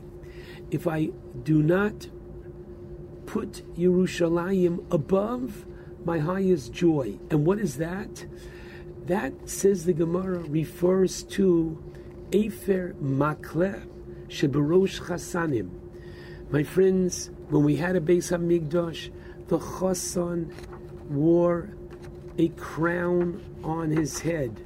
Now that we don't have a Beis Hamikdash, the strong minhag Yisrael is that in the place where we normally would put the tefillin shel rosh, we put instead of pe'er, which is a crown, we put afer, we put ash as a sign and a remember. We do not have the Beis Hamikdash. With this as background, that we have to have some observance, the rabbis said to us that for the period of nine days, we can have certain restrictions. And so, we do not eat meat or poultry or drink wine or grape juice during the nine days, which began last night, which is in effect today, the first day of the month of Av, today being Rosh Chodesh Av, and it goes through Tisha B'Av. We don't eat meat, poultry, drink wine or grape juice during this time. And the restriction includes food made from meat, like soups, even if no, no meat is actually present. And it applies as well to foods in which wine or grapes was diluted. Food cooked in a utensil, normally used for meat, may be eaten. Beer, whiskey, other liquors not containing wine can be consumed during this period. Now, interestingly, children over the age of six, it's best to have them abstain, if possible, from meat, fowl, wine, and grape juice during the nine days. Now, this is not because of Avelos. Number one, Lo Aleinu and Avel, one who is a mourner, is permitted to have meat and drink wine during Shiva. And second of all, the children are not included in Avelos. But this restriction of eating meat and drinking wine is not Avelus, but rather it is Chinuch, teaching our children that there is to be a Zecher L'churban, that we are to remember the destruction of the Beis Hamikdash, that we are significantly lacking the Beis Hamikdash. We feel it, and in that regard, we want our children to feel it as well. Now, meat and wine may be consumed as usual tonight, Shabbos, this Shabbos, and next Shabbos, which happens to be the 9th of Av, and we don't fast next Shabbos, but rather on the 10th of Av. It's a nidche, and we'll talk about that, please God, next Friday. By the way, if one is ill and they have to eat meat, preferably we should serve them poultry first, and if not, you can give them meat. Now, interestingly, after Shabbos, one may not eat the leftovers from Shabbos after Shabbos, when Shabbos is over. And interestingly, if a person takes in Shabbos early tonight, then once they take in Shabbos, they can eat meat, drink wine as soon as they take Shabbos in. And if one was having meat and wine for their shalosh su'udos, if that is extended into and beyond Shabbos, as long as they are in the Shabbos mode, having a su'udah shlishit, they can have meat and uh, wine. If one completes a portion of learning, a Gemara, a Seder of Mishnayos, not a Perek, not a Masechta, but a Seder of Mishnayos. If one completes a portion of learning, they've been learning regularly, and it f- turns out that the learning is completed during the nine days, they may make a siyum, and at which time the participants, not only of the learning, but whoever is invited, may partake of the meat and wine during that meal.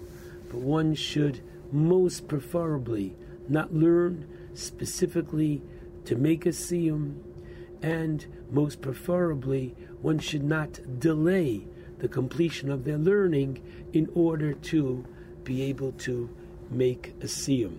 Meat and wine may be served at a meal, a sudas mitzvah, in honor of a bris and a pidyon haben. Swimming is prohibited during the nine days. However, children under boys under bar and girls under bas mitzvah may go swimming if it is exceedingly hot during the nine days. And one who goes to the mikvah regularly, a gentleman can do so Erev Shabbos during the nine days if he goes every Erev Shabbos. And today, Rosh Chodesh Av, one can bathe or shower for Shabbos in the usual way. One may cut nails during the nine days, preferably today, Erev Shabbos, and next week again in honor of Shabbos. During the nine days, one should not shine shoes except for Shabbos, and except for children's clothing. Clothes are not to be washed or dry cleaned during the nine days, even if they'll not be worn until after this period. One should not iron or press clothes during the nine days. And on Shabbos, tonight, tomorrow, during the nine days, and according to most, even Shabbos Chazon, one could wear regular Shabbos clothes. Next Shabbos, not your best, but certainly not your weekday clothes. You can and should wear Shabbos clothes. New clothes should not be worn even on Shabbos. When a bris is done during the nine days, the moil, the sandik, the father, the mother, and grandparents, okay, as well as the women bringing the baby into the room when the circumcision is to be performed, these persons can wear Shabbos clothes, as well as parents, grandparents, and the Kohen can wear Shabbos clothes during a Pidyon Haben. New clothes may not be bought or worn during the nine days, and they may not be bought even if they're not going to be worn until after the ninth of Av. If there is an unusual sale, speak to your local Orthodox Rav. One may buy shoes for the ninth of Av during the nine days, but that's it. One may not sew or fix clothes during the nine days, and except for Erev Shabbos, right, house cleaning should not be done during these nine days. And you should not put down linoleum, carpet, tiles during the nine days. However, if you're renting an apartment or bought a house, if the occupancy will not occur until after Tisha B'Av, then work can be done in the apartment. Furniture, expensive utensils should not be bought during the nine days, even if no bracha of Shehecheyanu need be recited. And needless to say, ideally, buying things for the chassan and kala for after the wedding again should be avoided during the nine days, if at all possible. A car for business, if need be, can be bought during the nine days, but the brach of Shehecheyanu, or right, should not be recited until after Tisha B'Av.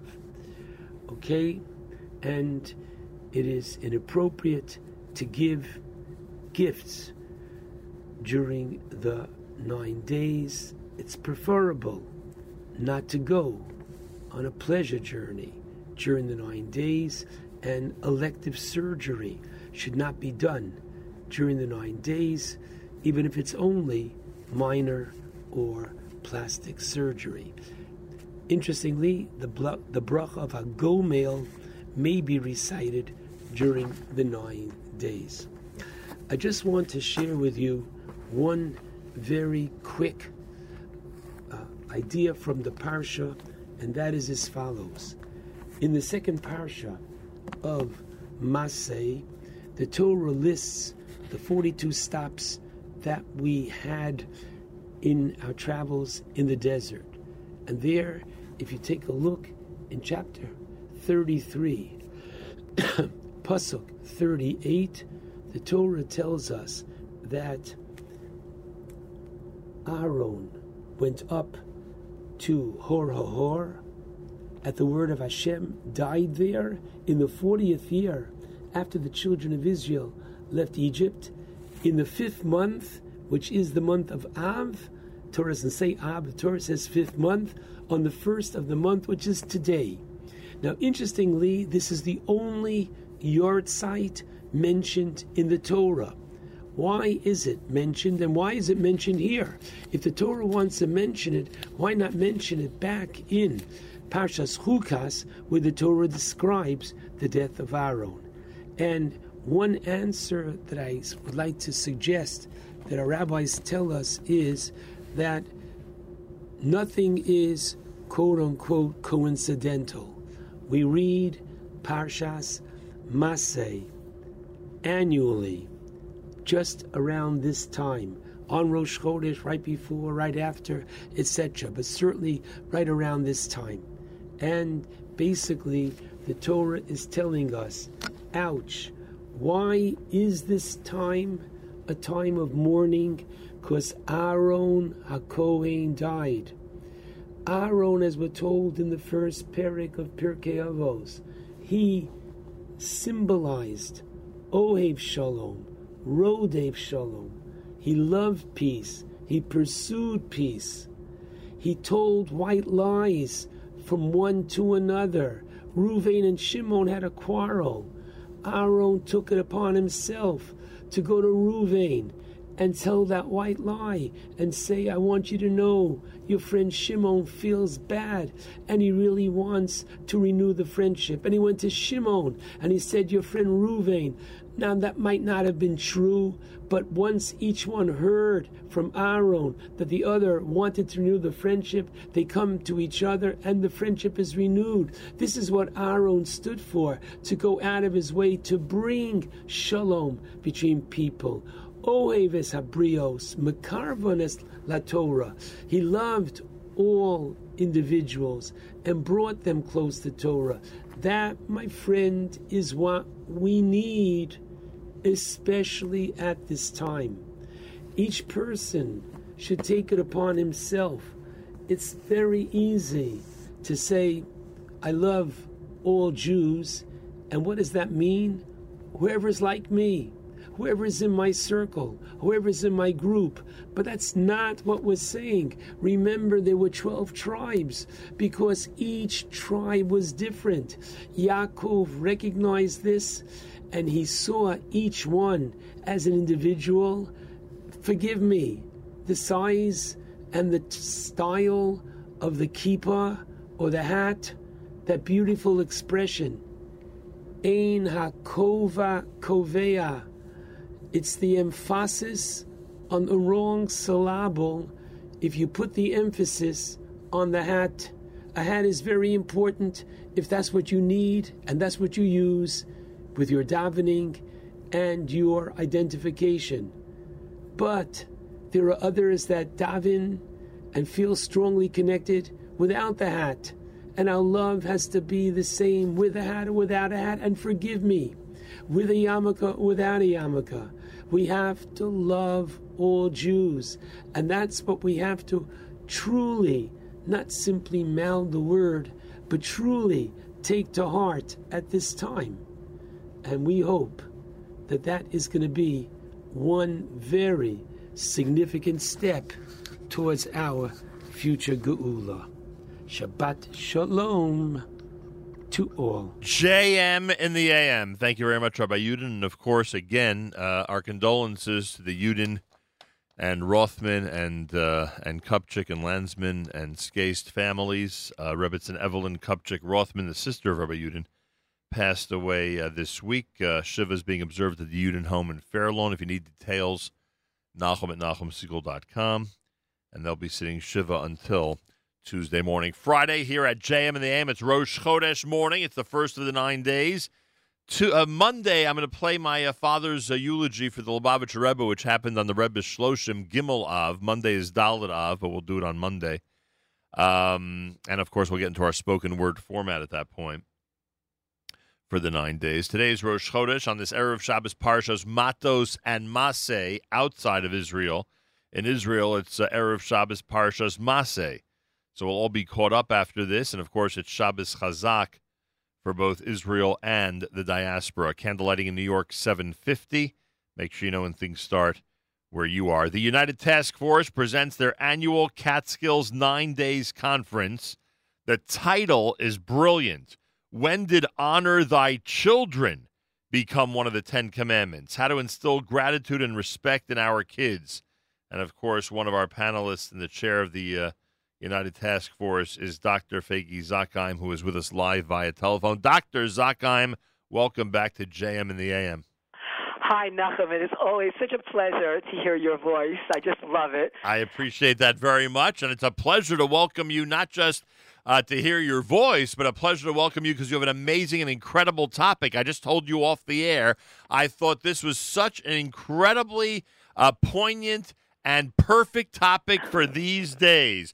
Honor thy children. When did it become one of the Ten Commandments? How are we going to instill gratitude and respect in our kids? And I see you've put together a great panel for this uh, this coming Tuesday. So we are super, super excited. I agree with you. I think the topic, and by the phone calls we're getting, obviously everybody seems to agree with us. It's a very innovative topic. It's a little bit controversial. Yep. Because the topic is honor thy children. When did that become one of the Ten Commandments?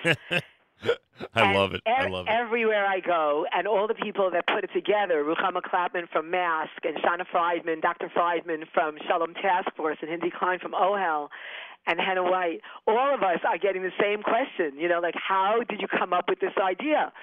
I, I'm, I'm going to tell you something really interesting, Nachum. The topic is so good, yeah? Yep. People are coming over and they're saying, wow, it's such a great topic. But the interesting thing is that every person, young woman, mother, mom, that comes over and says, I love the topic. I can't wait. Dr. Pelcovitz is going to be there. Thank you, thank you, thank you. And then they'll say something like this the topic is so great for my friend because my friend really just gives in to her kids on everything. There's nothing she says no to. Anything my kid her kid wants, she does. And I'm looking at this woman and I'm watching her as her kids are coming over to her asking for things. You know, mom, can I do this? And she's saying, yeah, yeah, yeah, yeah. And I'm thinking, hello.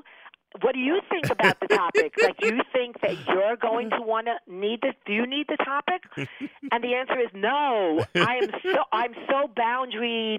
I know when to say yes. I know how- I know how to say no. discipline my kids, I think that's a really interesting part of it. The self awareness of how many of us really do give in to our children so much, and we don't even recognize the fact that we're doing it. Hundred percent. I love it.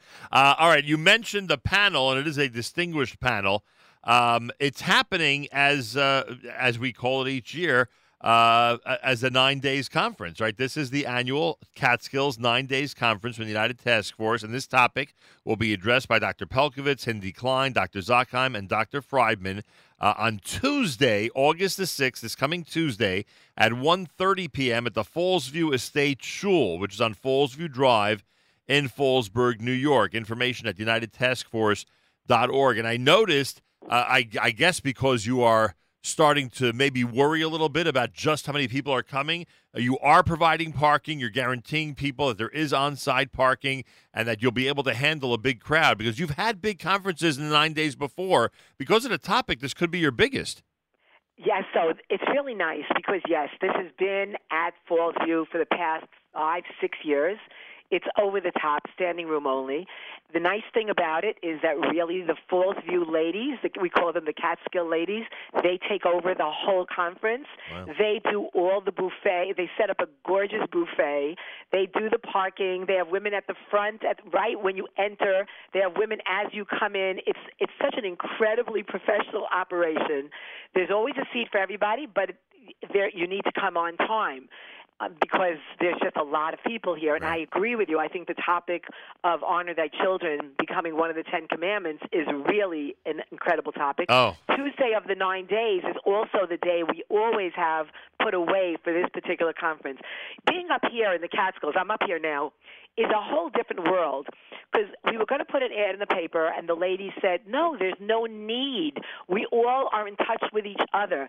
And then you send out a, a flyer like this, it gets out there. Like within five minutes, you have people calling you already from a whole different part of the Catskills. People come in from Monsey. They come in from all the different estate places over here.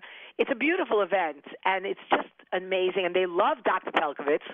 We've been having Dr. Pelcovitz, and you would think they would say, okay, let's have somebody new. Every year, they keep saying, can we get Dr. Pelcovitz back? They just love having him because he talks about the topic, and then also he does practical solutions. He does examples of what to do in this kind of situation, how to change your behavior, how to modify your behavior. He's just amazing. He's great. Everybody loves him. I'm not going to give the email address. That wouldn't be fair because a lot of people in this audience won't be at the event. But if you're going to be at the event, check out the flyer. There's actually an email address where you could send questions, and you're going to use those questions for Dr. Pelcovitz and the panelists uh, to answer once the presentations are over, right? Yeah, I wanted to add on something else. A lot of people wanted to know about, you know, asking these questions, but they were concerned about the confidentiality. So for that reason, we had Dr. Friedman, who's head of Shalom Task Force. We have all the questions being directed to her, and she's a professional PhD in social work. So we are guaranteeing that any questions that are asked, even if they're not anonymous, any questions that come into her, They will only stay with Dr. Friedman. They will be completely confidential. Nobody will ever know where those questions are coming from. And I think that's a very important thing for me to mention. Oh, that's for sure.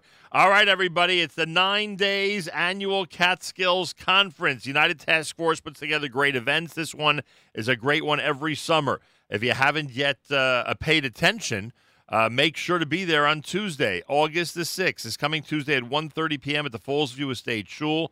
The program is dedicated to the zechus for Refuah Shlema for Chaya Froma, Bas Perel, Miriam Malka.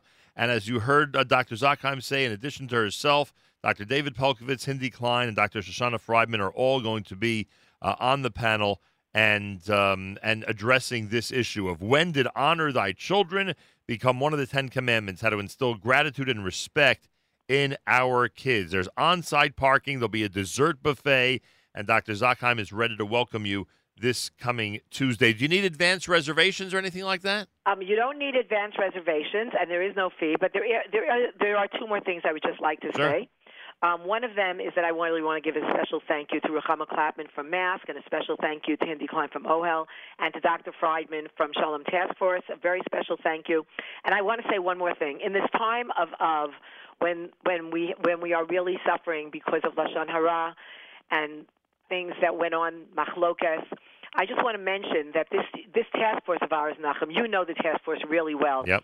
The task force is 50 agencies, five zero agencies that all work together in in mental health issues, and a lot of the agencies are competition businesses to each other. And I just want to point out that these 50 agencies. There is complete achdus among them. We meet once every six weeks, and it's it's organizations that work in the same field that are sitting at the same table because they have one goal, and their one goal is to help Klal Yisrael. Their one goal is to bring goodness, things like this, things like Dr. Pelcovitz, to the community, and everybody is together. And it's it's just it, for me, it's very heartwarming to know that 50 agencies are in achdus together, working together. So I just wanted to mention that today on Rosh Chodesh Av. Hundred percent. It's a really it's it's incredible to watch. I've been at the meetings. We had the amazing privilege over a two month period to feature so many of the great agencies in the task force, and what you just said is hundred percent accurate. The annual Catskills Nine Days Conference is Tuesday, 1.30, Fallsview Estate Shul up in Fallsburg. Enjoy everybody, and uh, the website is unitedtaskforce.org. Dr. Fegi Zakheim, thank you so much for joining us this morning. Nachum, thank you for being Nachum Segal. Thank you for keeping us all together. Thank you for being so incredibly high spirited. And Mazel Tov on your future Simcha that's coming up. I appreciate and have that. a wonderful, wonderful Shabbos. Thank you you. so much, Nachum. Thank, you, so much, and have a wonderful Shabbos. Dr. Fegi Zakheim on this Rosh Chodesh Av here at JM in the AM. Candlelighting at 7.50 in New York. Make sure you know when things start where you are, as it's time to say good Shabbos with Journeys at JM in the AM. The sun is going down. It's shining through the trees. Another week's gone by. Become a memory. So throw There's nothing left to do. Go on home and find the gift that's waiting there for you. Oh, it's time to say good Shabbos. Cause all your work is done. I'm Gonna spend a day together with the Holy One. Say a special blessing on a cup that's filled with wine. Man and his creator, it's a very special sign. Your candles will be burning, they'll fill your home with light. Singing songs of Shabbos well into